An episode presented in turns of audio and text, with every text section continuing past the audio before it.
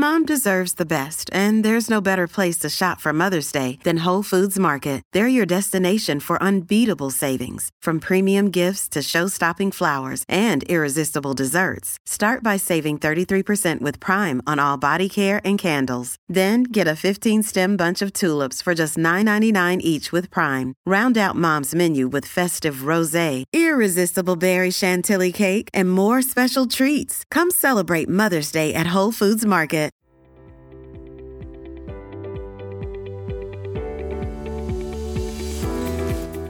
Hello, everyone. Today we have Dr. Anita Patel back on the podcast. She was with us back in March or April. It was episode three. And she chatted with me about MIS-C, which was really informative. And I highly suggest listening to it if you haven't already. And for those of you that don't know, Dr. Patel is a pediatric critical care physician, assistant professor, and NIH funded researcher at Children's National Hospital, in addition to being a yoga teacher. She uses her social media account to help educate, and it's been incredibly informative throughout this past year and a half. So, today's episode will talk all about children and COVID. We talk about everything from the recent Pfizer press release with regards to the vaccine. We talk about the most up to date stats on MIS-C in her hospital, as well as COVID cases, and a lot of other great goodies. So let's dive right in. Just a little disclaimer before we start this episode this podcast does not provide medical advice. The information on this podcast is for informational purposes only. No material on this site is intended to be a substitute for professional medical advice, diagnosis, or treatment. Hello, Dr. Patel. Hello. Good to be back. Thank you for oh, having I'm me. so excited to have you back. I'm excited. so, to kind of recap, the last interview we did, oh my gosh, it was in the spring. Yeah, it was and, forever ago. Yeah. And you were talking to us about MIS-C, which, for those listening, is multi system inflammatory syndrome in children. And we talked all about it, you know, what to look out for, how many cases you've seen, how to prepare if your child does get admitted with it.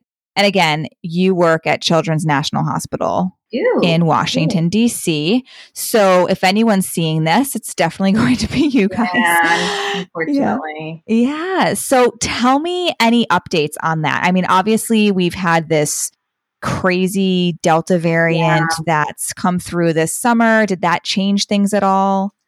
Yes. I mean, the truth is is that Delta changed everything, right? I mean, I, you know, and I don't think I'm saying anything different than what anyone is saying but but it's the truth. Delta changed everything. But to answer your specific question about MIS-C, so if everyone remembers, MIS-C doesn't happen at the time that you're exposed to the SARS-CoV-2 virus that causes COVID-19. And there's a reason why I said it like that because you know, first of all, and we I'm not going to recap all of MIS-C. We did a whole pod on that, but it is important to remember, and I think this is a super important point that you don't have to be symptomatic and have like COVID 19 disease in order to develop MIS-C. And, you know, we talked about this a bunch of kids that we took care of never had any symptoms and then landed in the hospital with MIS-C. So, just a little recap on that. But to answer your question about MIS-C now, the truth is is that because it happens anywhere from 3 to 6 weeks after the initial exposure and potential infection, we have not seen that surge. Now, having said that, you know, we've been kind of waiting with, uh, you know, holding our breath essentially. And unfortunately, they're starting to trickle in. We are by no means at the numbers that we saw, you know, after the January surge, but I think we're unfortunately going to start getting another surge now. But have we gotten there yet? No. But again, we have been starting to see our first few cases, and that's not unique to DC. It's really starting to be seen all over. Now, do you think that that's just because the Delta variant just kind of peaked you know, in like in the past like month or two? Or do you think maybe that the Delta variant just doesn't happen to cause MISC as frequently as the other initial strain? Or is it too early to tell? I mean, I guess the conservative answer would be it's too early to tell, but I will tell you my opinion. Mm-hmm. And that is, and I guess it's an opinion sort of couched in facts rather, that, you know, what we are kind of not kind of we are at the peak of delta now um, and fortunately in some regions they're seeing starting to see a tiny downtrend although i'll tell you nationally we're at the plateau of delta we're not we have not yet really reached that downtrend to say that we're you know out of the woods and i say that because i think because we're at the plateau and you know we're finally several months into Delta, and more importantly, because kids are now really back together, they're back in school. You know, I think the timing of you know, starting to see a few cases trickle in, but seeing a real big surge about a month to a month and a half after school opened is is when we're going to see the real delta surge. And I think that, you know, that is sort of corroborated with the fact that the number of COVID cases has increased so exponentially in kids in the past.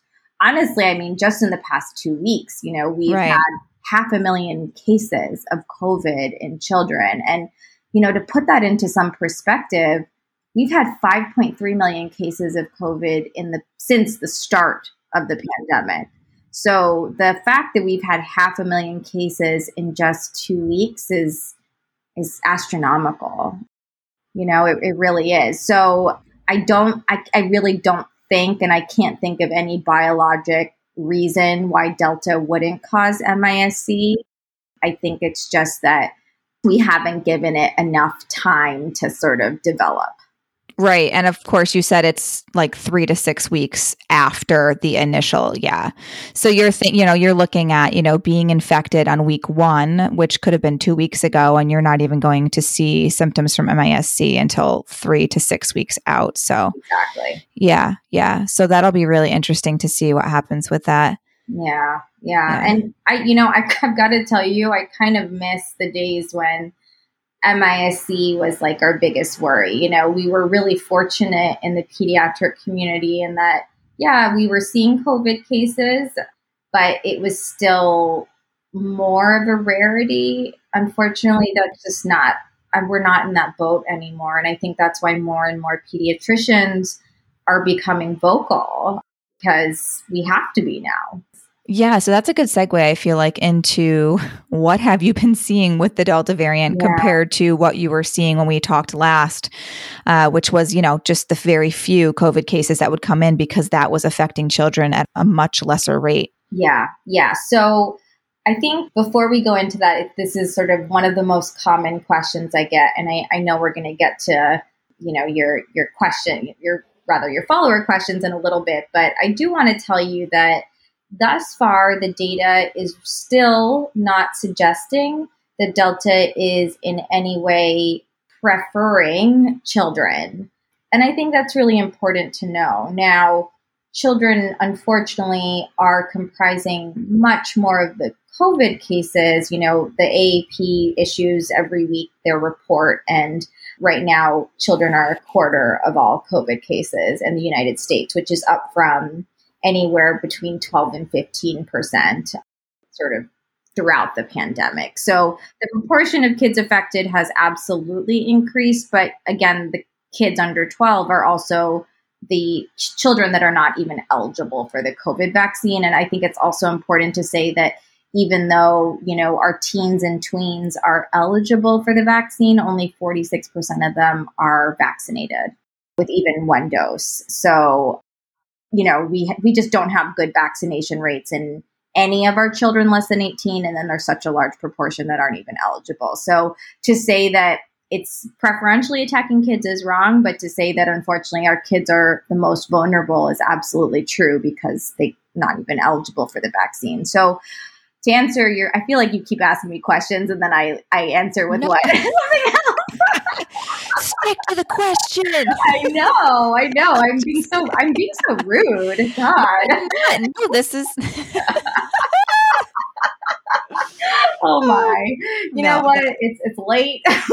Listen, I hear you. Like at eight eighteen, I'm like, I know. I know. I do all my podcasts at night now because we have no childcare, so I'm used to Believe me, I I understand. Obviously, I understand. uh, obviously. So, Oh. anyways, back to your question. So, what are we seeing? So, you know, we are absolutely and unfortunately seeing a surge in hospitalizations of children um, with COVID. But what I will say is that we can't yet say whether the severity of disease is sort of different because of the Delta variant.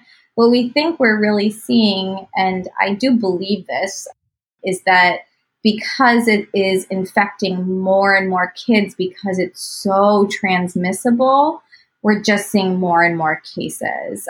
And unfortunately, when you're infecting more kids, you're probably, and not just probably, we are infecting more kids with underlying medical conditions.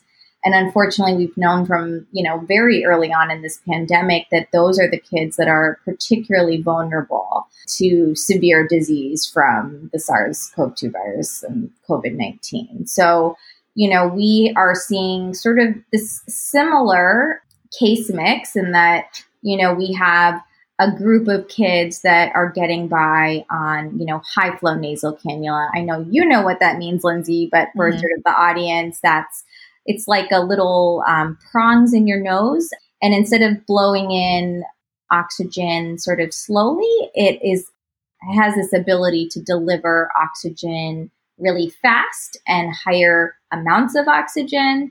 Um, and it's also nice and humidified. So, so we're able to get by on high flow nasal cannula in some kids. However, in others, they might need more breathing support. And in Mhm. those children, we we put them on BiPAP, which is like I always tell people if you want to know what BiPAP feels like, you should stick your head out of a window of a moving car at like, you know, 30 to 40 miles an hour. Actually, I'm not recommending that to absolutely anybody, but I'm just trying to give you an idea. Please don't do that, any, anyone. Um, I'm going to get sued. Uh, but I guess I just want to sort of impress upon people sort of how much air is being blown in and out of the lungs. And Mhm. then unfortunately, of course, we're also seeing kids get breathing tubes. And we're also seeing some of the complications that we've seen in the adult world. You know, we were seeing kids with clotting problems, with pulmonary embolus, with strokes. And so, you know, a lot of the sort of problems that we've seen in the, on the adult side, we're seeing in kids. Now, I do think it's important to say that the majority of the the kids that are getting sick and really sick and ending up with me are kids with medical conditions. You know, unfortunately, it's preferentially attacking the obese. It is preferentially attacking kids that have chronic lung disease from various reasons, but probably most frequently prematurity. You know, we're seeing it in kids with uncontrolled asthma. And that's an important point, too. You know, controlled asthma is not a risk factor, it's actually uncontrolled asthma. And I would say that those are most common. And I'd be remiss not to mention, too, that we are really preferentially also seeing COVID 19 in, you know, our African American, uh, BIPOC, and uh, Hispanic communities as well. So, unfortunately, that has remained a constant throughout the pandemic, um, most likely due to sort of low vaccination rates and potentially lower socioeconomic statuses.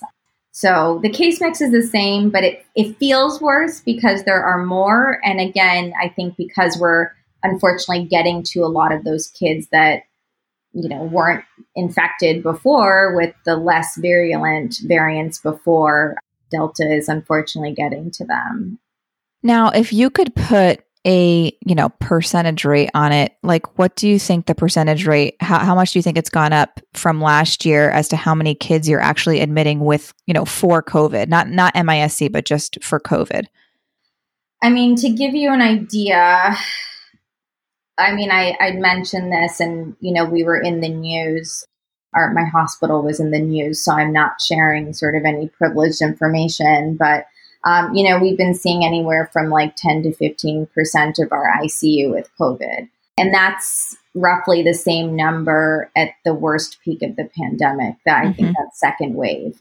Uh, I think uh, one potential difference and from before is that you know, in addition to the really sick kids that I take care of in the ICU we are also seeing kids with milder disease, but that would still be categorized as severe COVID because they require oxygen, but they're being mm-hmm. cared for on the floor. And again, that's just a consequence of this Delta variant getting to more kids.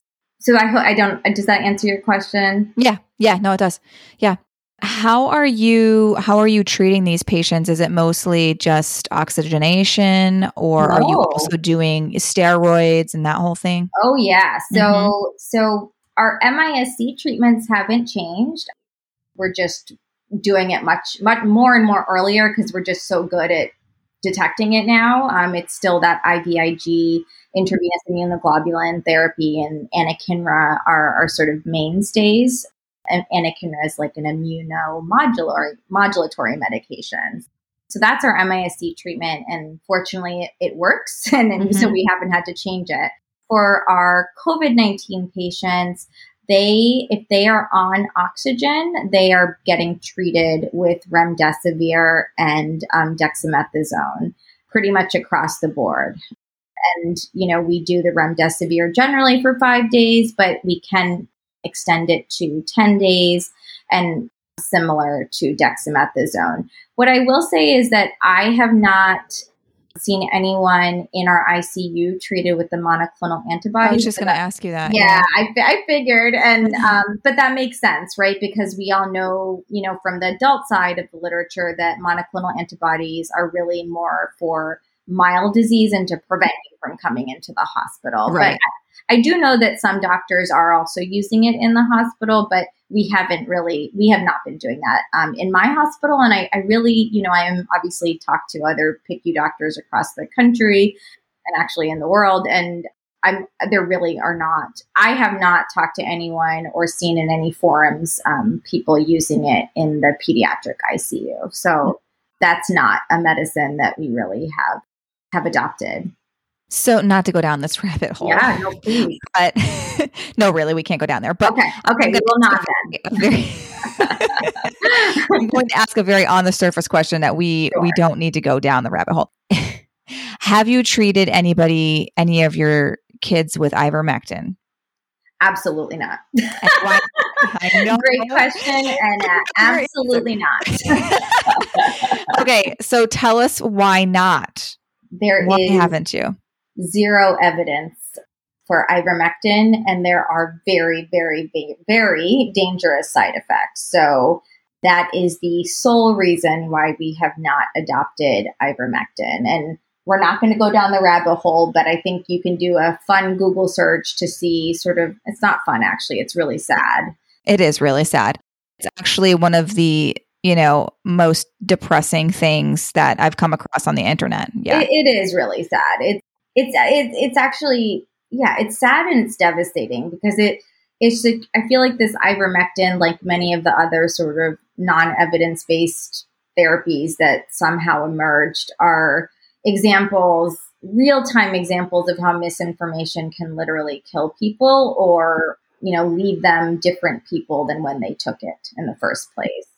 So so no, we're not doing it. but good question. now I know why you said that. yeah, yeah. And, you know, I mean, many people will argue, well, people have been taking this medication for a long, long time for parasites, and it can be taken, you know, safely and effectively, effectively when, you know, prescribed by a by a provider. Mm-hmm. And sure, that is true in the setting of a parasite, which again is not a virus, which is not COVID. And a lot of people that are getting this information are unfortunately, you know, these are people in countries where we have been unable to get them the vaccine. And so what would you do if that was your family? Well, you would what's the what's the one thing that I could get for my family that's something affordable, right? Because a lot of these people might not have any money at all Absolutely. and that will protect my family. Okay, ivermectin, I know that I can get that at some animal food place and and then it's you know off to the hospital because they took too much and then they're having you know so sure it can be when it's prescribed correctly but it's just oh it's so incredibly devastating and uh, you know and and not to say there I mean, can never say never with medicine. We don't have any of the random, randomized controlled trials that have come out on ivermectin. So we can't say that it, you know, won't ever have any type of an effect because we simply don't have that type of a trial. We just have these little small trials. They're just not appropriate to to say, "Hey, we have the evidence we need to start using this medication. We just yeah. don't have it." Not to say that we might not ever, but it's not looking good. I yeah, and I'm I'm really glad you said that because I think you bring up a really important point about like health communication and health honesty, right? Because you know, I know when ivermectin, and I know you didn't want to go down the rabbit hole, but when ivermectin first sort of the whole debacle came on the news, people were making fun of everyone and you know they were saying this is a veterinary medicine and honestly those jokes were not isolated to the non-medical community right? And that's where health mes- messaging can do harm because if after COVID, hopefully, I'm, I'm saying I know after COVID, after the pandemic, if someone needs to be treated with ivermectin, God forbid they tell their doctor, actually, no, I'm not going to take that because, you know, I read that that's a veterinary medicine, right? right and right. actually, it is a real medicine. And yes, it has side effects. And guess what? A lot of medicines we use have side effects, but we always make sure that we weigh the risks and benefits before we prescribe it. And I think that's the two big things is it needs to be prescribed and monitored by a doctor and and that that's it, right? Is that we need to make make the justification that the risks outweigh the benefits. And that justification has not been made for ivermectin and COVID. But it has been made for the vaccine. It has. You're absolutely right. Yeah. So we can end that whole little rant right there, I guess, right? I love it. That was a great segue. yeah, I yeah. Okay, so is there anything you else you wanted to update us on as far as what you are currently seeing and dealing with as a whole? I mean, I think the one thing that is really important to mention is that COVID is one part of what is currently overwhelming hospital systems. And, you know, I mentioned my hospitals on the news because we've been at capacity or near capacity, frankly, for most of the summer. And that is not unique to my hospital. A lot of hospitals, you know, you've seen sort of horrific stories on the news about mm-hmm. kids that have, you know, delays in care because of hospitals that are full, particularly in resource poor areas where they're the only option. So I say that to say that RSV normally is a winter virus, and we have been dealing with RSV throughout the summer, and it's we feel like it's at currently it's at a almost a rate that we are normally dealing with in the middle of the winter and now what's really kind of scaring a lot of us is that we're seeing our first cases of the flu on the East Coast, and that's going to start migrating across the country. So I think what's really concerning to a lot of us is that COVID is real and we are dealing with COVID patients, but we're also dealing with kids that are suffering from RSV, from rhinovirus, which is just mm-hmm. the common cold, and then guess what? There are kids that have cancer that need to be taken care of in my ICU, in our ICU rather. There are kids who had brain surgery that need to be taken care of in our ICU. There are kids with, you know, orthopedic, major orthopedic surgeries that need to be taken care of. There's kids with sepsis, not from COVID, but from bacteria that need to be taken care of. So the fact is, is that COVID is one piece of the puzzle. And our hospitals are overwhelmed. So this is a time where we all need to take the best possible care of ourselves and do those evidence based measures to keep all ourselves healthy and our community healthy. And I do think it's a combination of things, right? It's not just COVID. Um, I mean, it certainly is in certain areas, but on the East Coast, especially, you know, up north here, we we don't have a lot of um, you know overwhelming COVID cases right now. But what we do have is an outstanding amount of people that have pushed their health care off for the past year and a half thus coming in much sicker than they uh, would have. And, you know, a lot of, you know, unfortunately, outpatient treatment has just taken this complete nosedive. I mean, they started seeing patients via telehealth, which I oh, mean, oh, wow. it, you know, during the, the pandemic. Oh, during the pandemic. Yeah, yeah, yeah, yeah. I mean, we're still in it, but yeah. Yeah. Yeah, yeah. So, you know, they just weren't getting the best care telehealth is great if, for some things, but it definitely shouldn't be standard of care. People need to be seen, people need to be examined. And, you know, things were going awry there. So, tons of misdiagnoses, uh, people then coming to the ER sicker than normal because they weren't treated appropriately the first or second or third time via telehealth. Yeah or you know a lot of these outpatient facilities are saying oh anything that's a respiratory symptom we won't see it I, and I know like, I've heard that too, and oh I'm my gosh, I'm like, in total shock. I, uh, it's honestly that is one of the most heartbreaking things I've heard, and I, I will tell you that my hospital system is does not follow that policy. Obviously, we separate sick visits from well visits, but that is not the case in our institution. And I will tell you, I've heard from so many parents through my social media that, you know, they're like, we keep trying to take our kid to the doctor and they say we have to get a COVID test. And we got a COVID test and they said we need to get another. And I'm just like, this is not, it's I mean, crazy. This is, I, this is not the time to be delaying care. Um, and I know that's what you're getting at is that, you know, the only way to, mitigate sort of the overwhelm that we're all going through in hospital systems is by doing a lot of preventative care. And uh, sadly, that's being compromised right now. Yeah. And, you know, we're seeing it. We're seeing it at the hospitals and we're seeing it in the emergency rooms. And to be honest, I'm not sure how much longer we can kind of go at this pace without having some serious consequences as far as patient care. I know. And, you know, you say I, we have to mention at this point, since you said that, you know, what's going on in Alberta, Canada, where they have literally, they call it triage protocols, but I think what we would think of it as is essentially medical rationing slash decision making in children, not yes. in adults, in children.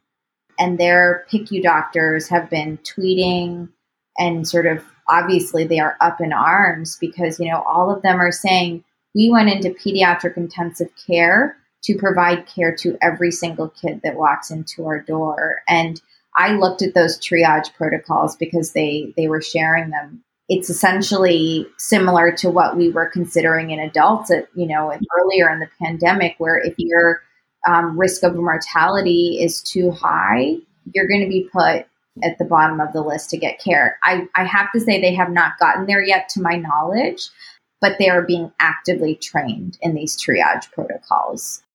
And it's devastating. And I mean, I, I yeah. and I know you'll agree. I can never imagine being in that position to have no. to make that decision, and then to have to, uh, uh, God forbid, even make that decision once, and then have to ever go back to work again. Like I wouldn't be able to do it. I'd be you just absolutely devastated. absolutely devastated. I would quit. I'd be depressed. I'd end up like needing significant counseling and I, I, just the amount of pressure we're putting on healthcare workers in in just every every level right now is just it's really heartbreaking and i think we're going to see significant cases of PTSD and oh. depression and anxiety and and and we're already seeing that but I, I, think it's it's going to get much worse because I feel like just now maybe over the past couple months we've now felt the effects of what's been going on for the past year and a half. absolutely. Yeah. absolutely. You know, we were we were in crisis mode for longer than we should have been and you know, when you're in crisis mode, you're not processing, you're moving forward, and you are doing your part and you feel emboldened to save the world. And I think, unfortunately, that is just that is not that motivation is waning in a lot. Yeah, yeah, it's not sustainable.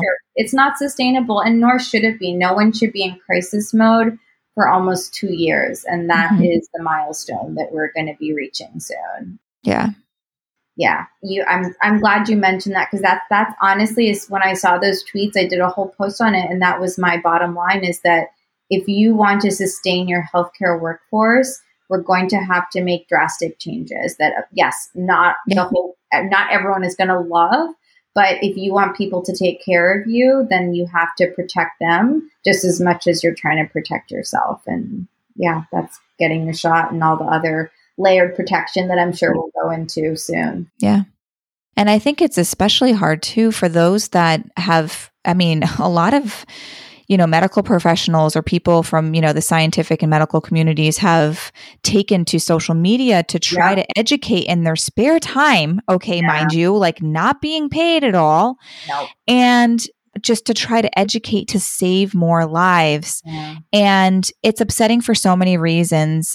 One, you know, they're their mental health is just getting stomped on, you know, twice as much as it would had they not been on social media. And I only know that because of it drove me off social media. You know, I'm, I'm, I know. I mean, I, yeah, I, I saw what you were doing and I was like, I, I'm going to have to do that at some point. I, am going to have to at, at least take a break. Yeah. It's, it's, it's just something you feel pulled to do because we all sign an oath and that's yeah. you know we want to help as many people as we can and that and that really really involves social media these days because that's the best way to educate it's just unfortunate because it's these poor people who are like taking the time out of their their day to to educate are then also just getting absolutely yeah. demolished by people that don't agree with them and it's just such a shame because it is, it is, it is. yeah it's hard not to get down about it right it's yeah like, no it is and it, you know what's funny that you're saying all this is that i just today I got so busy that I decided I was going to like put my phone in a drawer and I realized, you know, my nanny was here during the day. She left. I was spending time with Sita, my daughter, and I was like, I feel even though I'm exhausted, I'm like I just feel a little less shaky or stressed than I normally am. And I was like, oh, I haven't been on social media in several hours. I was like, oh yeah. no, that's yeah. not good. Um, and it really caused me to take a pause and think about it. And my mom also said it. She's like, you know, I'm proud of everything you're doing, but you also have to remember you need to take care of yourself, your family, your daughter, your job, you know, all that other stuff that used to just be my life outside of social media. Yeah, I know. It's so it's so tough. I mean, taking a week off will be like life changing. oh, life changing. yeah. changing. Oh my gosh. All right, let's I'm going to pull up some of these questions. Okay. There are so many. I'm just going to scroll live here and pick some. All right, you go for it. We haven't even talked about the press release too, so I'm hoping one or two questions are about that. Oh, you know what? Okay, before we even go into questions, I mean, there's like a, th- you know, a million questions about vaccination. So, why don't we briefly talk about what your th- thoughts are as far as, you know, vaccinations for, you know, the kiddos 5 years and up? Yeah. So, first of all, the Pfizer press release was obviously incredibly exciting and I was overjoyed. But you know, my second reaction was, I need to see the data. You know, mm-hmm. I always say this: show me the data. and you know, I, I, I 100% believe Pfizer because I don't think any large company, particularly right now, would falsify data like that. So I do believe it, but I, I also think it's important for everyone to remember that this is not, you know, none of the data has been peer reviewed. It has not been evaluated by the FDA. So, so we do need that. You know, that's just a tiny aside. I'm still so excited. I'm excited for several reasons. You know, first of all, they really, and I think this, these details are important for people to know, particularly the vaccine hesitant, that this was a super rigorous study. First, they wanted to make sure, obviously, that it was safe. Then they wanted to make sure that they found the optimal dose. And what they found was that they did not need the same dose that they were giving to children and adults, you know, 12 and up. So children and adults 12 and up are getting 30 micrograms, and the children between 5 and 11 are only getting 10 micrograms, which is one third the dose. And they did that because they wanted to maintain the neutralizing antibody response while also minimizing side effects because you know tolerability of a vaccine is going to be incredibly important for people to actually get it. And then they also wanted to make sure it was safe. And i think the most exciting part about the press brief is that the vaccine and the 5 to 11 hit all of those markers. Let's talk about a little bit about efficacy. Although i do want to tell everyone, and I, you know, I wrote a whole post about this that the study was not powered for efficacy, meaning that they didn't have the sample size that they'll be reporting is not the sample size needed to determine efficacy. And that is, I think, a large reason why, if anyone noticed in the press brief, I'm sure you did, they didn't say, like, you know, how they normally do. Five people in the vaccinated group got mm-hmm. breakthrough and, you know, 30 in the unvaccinated. They didn't say that because they didn't power the study for it. I'm sure we'll see that data, but we can't come to those conclusions. But we can say that it is effective um, or efficacious, I would rather say, because that neutralizing antibody response that it elicited was comparable to children, or rather teenagers 16 to young adults eight, up to age 25.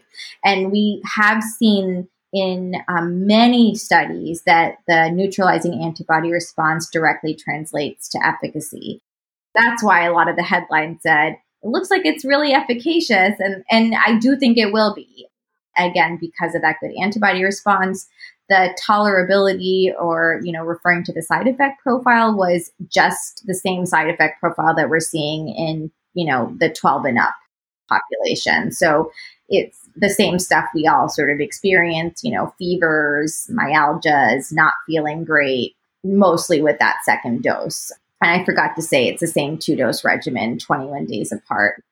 And in terms of safety, there were no serious safety events reported, which is very exciting. And I know people are always, you know, thinking about that really rare side effect, um, myocarditis. Myocarditis, and yeah they did not see any myocarditis in this population. Granted, it was just over 2,000 children, but they didn't see any. So it is really meeting all the markers, and we're going to see it submitted hopefully in the next week. And if they, if the Pfizer manages to submit it in the next week, and I believe they will, we really should expect to have a shot ready to go on our kids' arms by the end of October or Halloween. So crazy. Um, it's insane, but it's also so exciting. Yeah.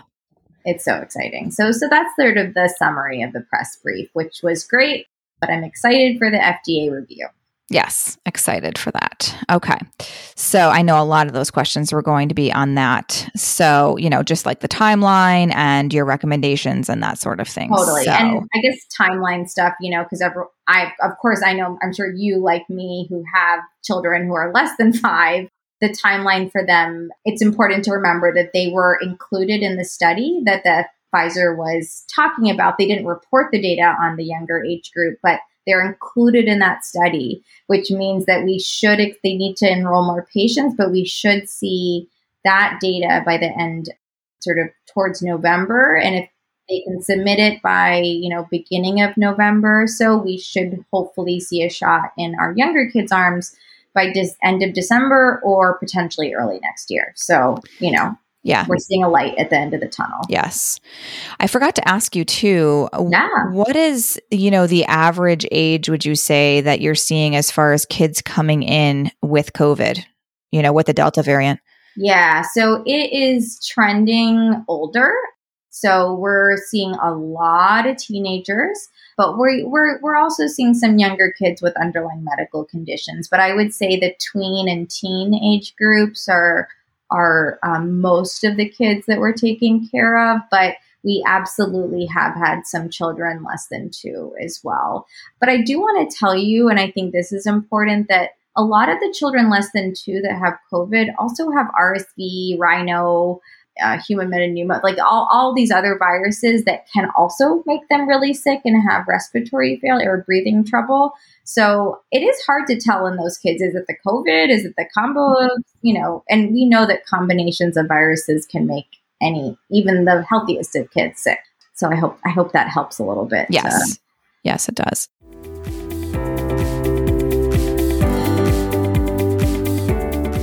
Okay, so let's see. So, what do you think as far as testing guidelines? Obviously, with our kids back in school or in daycare, it can be really frustrating and hard because, you know, say they start getting a runny nose, say they get a fever. You know, what do you usually tell people as far as guidelines as to when to get your kid tested?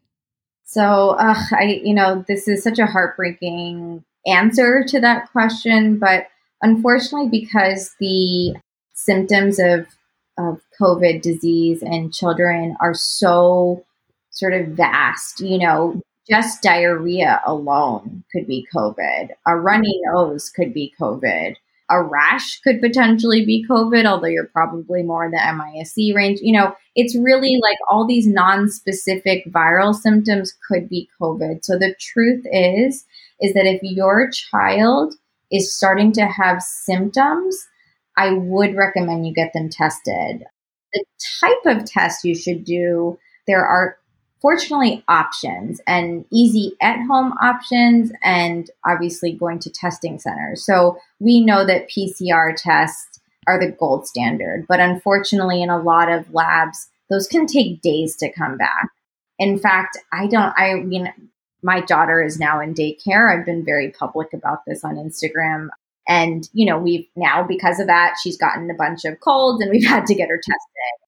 I can tell you that it has taken us days to get the PCRs back, but the antigen tests we get back right away. And so I think it's really important that, you know, before we were saying, okay, get the PCR because that's the gold standard and, you know, we want to make sure. But I, I do think that there's a secondary option that a lot of us are recognizing is could be very similarly effective at capturing illnesses. And it's in that symptomatic population. So if you are symptomatic, if you test on day one and day three of illness with a rapid test, whether that's going to a testing center or buying those at home tests, um, which PS I've actually used several times on. I used one when I was over in um, on our recent trip. I used one actually, and I mean, it's very, very easy to use. It's pretty so cool. Easy. It's like a pregnancy test.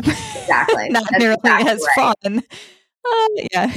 yeah. I mean, the not fun part is that you got to, you know, I'm, you know, we're in healthcare, so we're like, all right, let's stick it up there. But, you know, people, I think the big caveat with the at home test is, you know, you have to be You're not putting it where it needs to go. yeah, exactly. exactly. Yeah. so back to the rapid testing, I recommend, and not just me, but the data supports this to if you want to do a rapid test, do it on day one and day three of illness. And what that does is that um, you know, day three of illness with the Delta variant is your period of being most infectious. So it's that time where you can capture the most virus.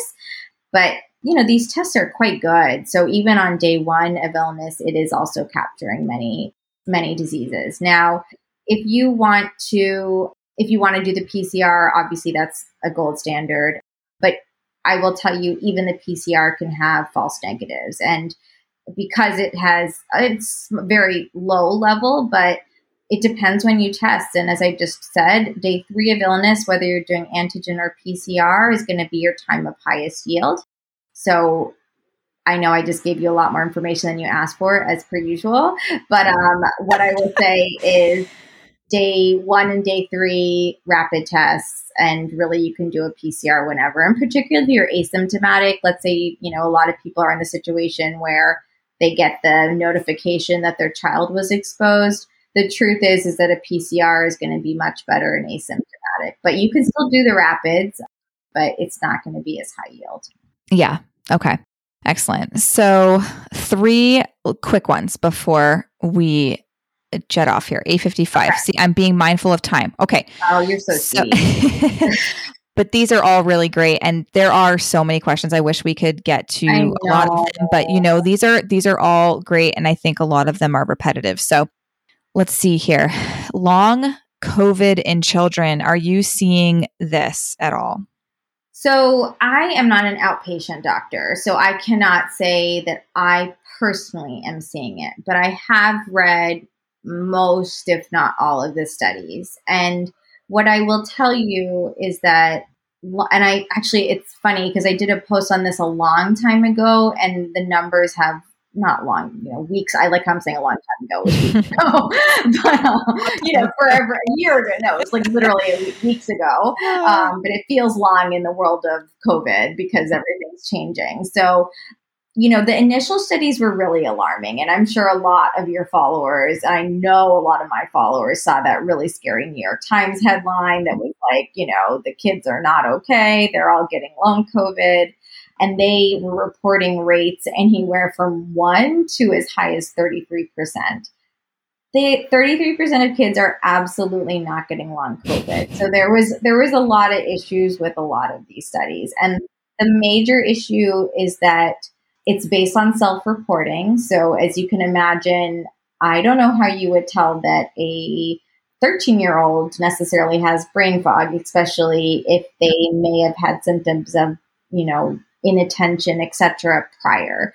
And unfortunately, some of the tools they use to do this self reporting did not go into symptoms prior to getting the COVID infection. A secondary thing that is incredibly important is that all almost all the early studies there were no case controls, meaning all they did was look at a cohort of patients who had COVID and saw if they had any symptoms of long COVID after their initial infection. And that I think is where a lot of the inflated results happened. When they actually matched it with case controls, a lot of the studies were inconclusive. So what's exciting is they've now pooled a lot of that data and done some meta analyses to see, you know, what is actually happening. And many of the studies, once they really pooled the data and or looked at case controls, showed that yes, uh, some kids are developing symptoms of long COVID, but almost across the board, they're resolving by 12 weeks. So it's very different from the adult world where, you know, people are having symptoms months and months and months later. If they have any of the symptoms, it's only as far as 12 weeks in almost all of our kids. And I think most of us are starting to believe that the rate of long COVID is more in the single digits and honestly, probably in the 1% to 3% range. So it's rare. The symptoms are very similar to adults. You know, they're getting brain fog, fatigue, exercise intolerance, they can't pay attention, they have insomnia unfortunately they're having some symptoms of anxiety, potentially depression. Mm-hmm. I'm sure I'm forgetting some, but you know, it it really is the same symptoms. And it, it's sad, and I don't want to minimize that 12 weeks of any of these symptoms, even in one person. Let's say it is as low as one percent. That's not a minuscule number when you're talking about you know half a million kids getting COVID in the past two weeks. Oh yeah, so 1% sounds low, but when you apply it to a huge amount of patients, it's not that low anymore. Mm-hmm. Yeah. I, okay. I know a lot of people have been, you know, talking about natural immunity uh, and yes, yes. why doesn't it count? And I, I do, I, I do think that it should count, you know, and it's, and it's just a matter of like, how much should it count and all of that. But like, let's just kind of, you know, focus on the kids would you recommend vaccinating your child if they were of age? You know, obviously this is going to be for kids five and up for now, but mm-hmm. if they had already had prior COVID infection? 100%. percent mm hmm So, you know, what the data shows is that, and you're absolutely right, that um, natural immunity counts. It does count. But the problem is, is that it, we don't know how much it counts in the sense that, especially in some earlier studies, they tested antibody levels and found that people that had asymptomatic or really mild symptoms had really quickly waning immunity. You know, in, in, six months, there were people that had no antibodies there were some that and these are small studies so i'm not going to report percentages because i just i don't think it's a it's just hard to present and i think the numbers can scare people when you really shouldn't be doing you know again they're very small studies but mm-hmm. what what we can say is that it counts but there are some patients that really are not mounting robust responses to COVID. And again, they're mostly in the asymptomatic and mild disease patients. But even in the patients that have severe disease, they just don't seem to be mounting the same long antibody response that we're longer rather antibody response than what we're getting with our vaccines. So because of that variability, because we have no, we're not going to be testing quantitative immunoglobulins on every single person, that would be fiscally impossible and just, you know, I don't think it's practical. But what we are doing is, you know, I think because we don't know, we have to vaccinate as if as if they didn't have an infection right now, had never had an infection. And if it were my child, I would not hesitate. I would 100% vaccinate them, give the two dose series with the knowledge that with that second dose, they might have more reactogenicity, meaning they're having more of those side effects like fever, fatigue, myalgias, chills, you know, than potentially a person that never had COVID. And I'm saying that actually from some of our booster data because we know that people who are getting the boosters, and again, we don't have enough data, obviously, but it does appear that people are because they have enough immune, you know,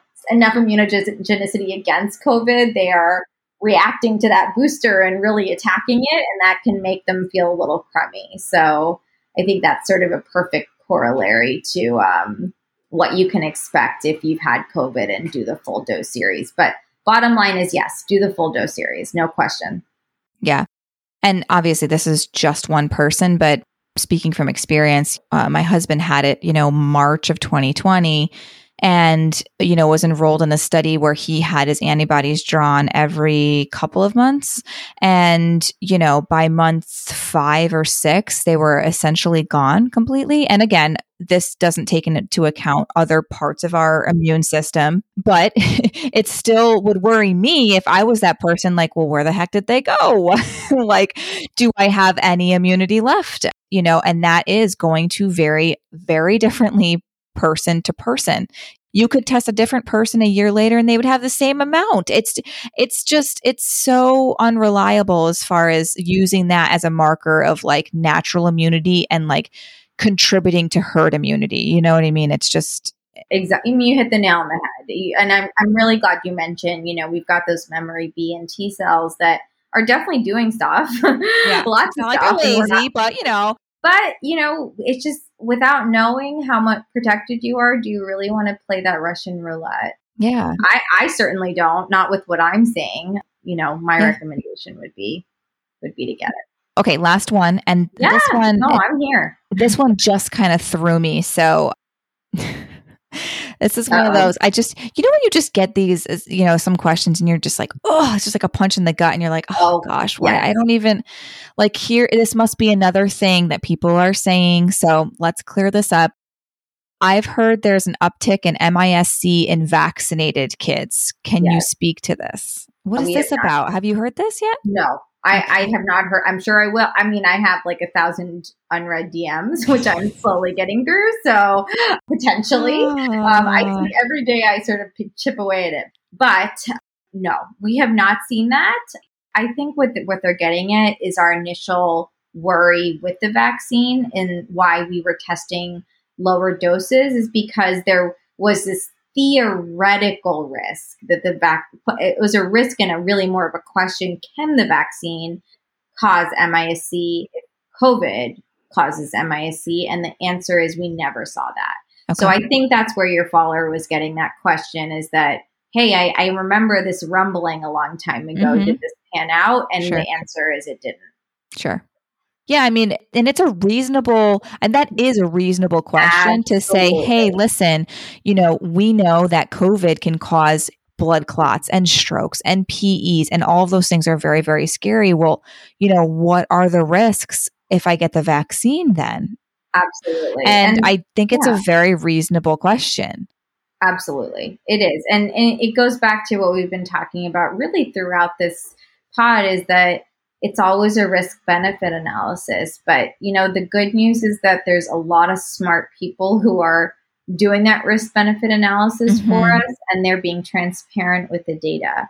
There's no hiding, you know, all yeah. the side effects, even the serious ones have been reported, although serious ones were very rare. And you know, the good news is that it's transparent reporting with a lot of super smart people that are mm-hmm. weighing those risks and benefits, and then a lot of healthcare workers who are reading the data as well and coming to the same conclusion. So when you have a lot of smart people making those decisions and assessments and then getting the shot in their own arms, we're not just telling people to do it, we're doing it ourselves, then that's probably some good uh good evidence that it's working and that we believe it's working. Yeah. And I mean, this is, there's like a microscope on everything being done with the vaccine, right? I mean, oh, yeah. There has not been anything else as far as a probably uh, like a, a treatment modality that's ever had this much attention on it before. And so it would be really hard to misstep or like not, you know, like miss something. Absolutely at this point. I mean, it, it's incredible, and to to have I don't even know what the numbers are as far as how many people have received the vaccine at this oh, point, but it is God, an incredible amount of people we would have seen if there was something absolutely detrimental that would have happened. And like you said, nothing's without risk. I mean, you go to the medicine cabinet, you have a headache and you take Tylenol. There are risks related to taking Tylenol. And I mean, goodness gracious, there's risks related to eating crappy food. right?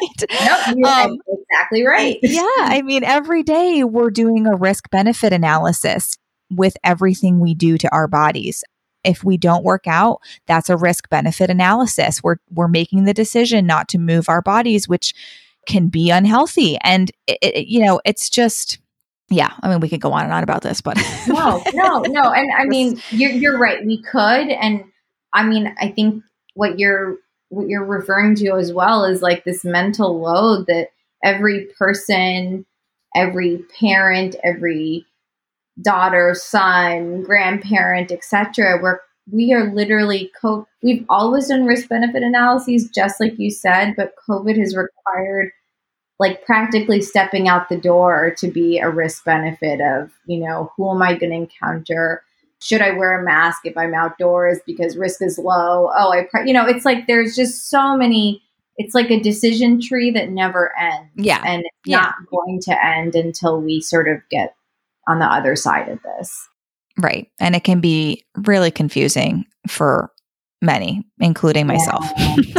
yeah. Oh gosh. I mean, it is it is confusing for all of us, which I yeah. think is why we're all reading more scientific literature than potentially we have ever done in our entire lives. Exactly. And to emphasize how incredibly difficult it can be to pick apart scientific literature. Like Oh gosh, yeah. I yeah. mean, I have a hard time at times being like, okay, let me dissect this, you know, oh, and sure, figuring out where the biases are and figuring out. I mean, there is so much to it. And to just have lay public yeah. interpreting it however they see fit is just been really hard. It has. But it's yeah, I mean people go to school for a long time to to to be able to decipher these studies. We all go to school for a long time and we are not even perfect when we graduate. You know, it's this constant learning. And I'm saying this from the point of uh, like NIH funded researcher. I'm still learning and getting better, even though I run my own studies. We mm-hmm. no one is perfect. We are learning constantly, but you get better and better the more you do, and the more you learn from people and mentors that you know have devoted their whole lives to this. So you're, I'm so glad you know you're making a I, as per usual, you're making all these great points, and it's true. You know, it requires so much education and learning to be able to do that. Yeah, and I just think it's important to emphasize whenever possible, just because you know, there's a lot floating around, and, you know, a lot of it is, oh, I saw this preprint, and it's like, oh. yeah. I, God, I, I try to stay away from the preprints. I mean, I'll read them quickly, but I'm like, I'm going to wait till the full period. Yeah. Yeah. And, you know, just a quick takeaway for people listening a, a preprint is not something you want to take away, you know, set in stone. That's something that hasn't been peer reviewed. And it's just like if you, oh gosh, let's see. I don't hmm. know if you were to go publish a book without ever proofreading it and would there be a spelling mistake? You know, like I don't know. And maybe that's not a great analogy, but it's just it's not something you you want to take and then run off with and say, "Oh my gosh, look at this." You know, it would almost be like buying milk from the store without any quality control at the you know at the plant or something. So yeah. had, no one was testing it and yet you were still told to drink it. Like would i drink milk that has i'm not sure if anyone has made sure is pasteurized? Mm-hmm. no and i'll definitely not give that to my kid. It's just like you know research and health information. Yeah. It's, yeah, yeah, absolutely. Well, I know how busy you are, and I always love talking to you. No, I, I know this is a problem. We like talking to each other too much. So it, you know, I love. I was so. I mean, the second you're like, I, I jumped at the chance because I love chatting with you, and and it just, you know, it's great to. You have such an amazing platform, and you're using it for such good. So I appreciate it. So do you. So do you. And I appreciate so much what you're trying to do in all of that spare time you have, which is oh very limited. um, yeah, but really, I mean, you're amazing. And thank you for what you're doing with all the kiddos. It's much appreciated. Thank you for all you do. Not only you're you taking care of patients and your kids, but you are also spending so much time to educate and amplify. And it's just, yeah, we need more people like you that use their platform for good. We're in it together, right? we are in it together. All right. I know that everybody will take something from this. The MIS-C podcast, if you didn't listen to it, that one was back, oh gosh, what was it? Maybe March or April, but that I think was episode three. And that was a really good one if you wanted to listen to that one as well. So thank you, Dr. Patel. I want you to go to bed for at least eight hours right now. Oh my god, I don't even I don't even know what that means. what? oh my gosh. Well, at least oh. you know, at least half that. Absolutely. I, you know what? I can do that.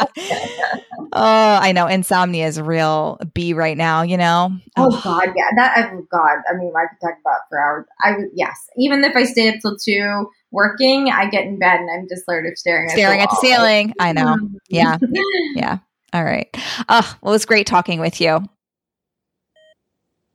Thank you so much for hanging out with us today. All resources mentioned in this episode can be found in the show notes on lindsayandco.com. To continue these important conversations, head over to Motherhood Meets Medicine on Instagram. Let me know what you learned from this episode and who you would love to hear from next. I always love getting feedback from you. If you're finding value in this podcast, please rate, review, subscribe, and share with a friend. This will help us to reach even more women from around the world. I'll catch you next week. Until then, don't forget to find some time to unplug, unwind, and have a little fun.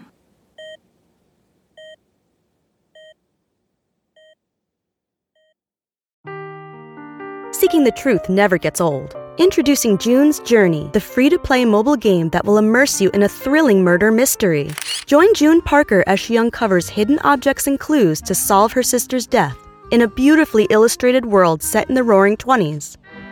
With new chapters added every week, the excitement never ends. Download June's Journey now on your Android or iOS device or play on PC through Facebook Games.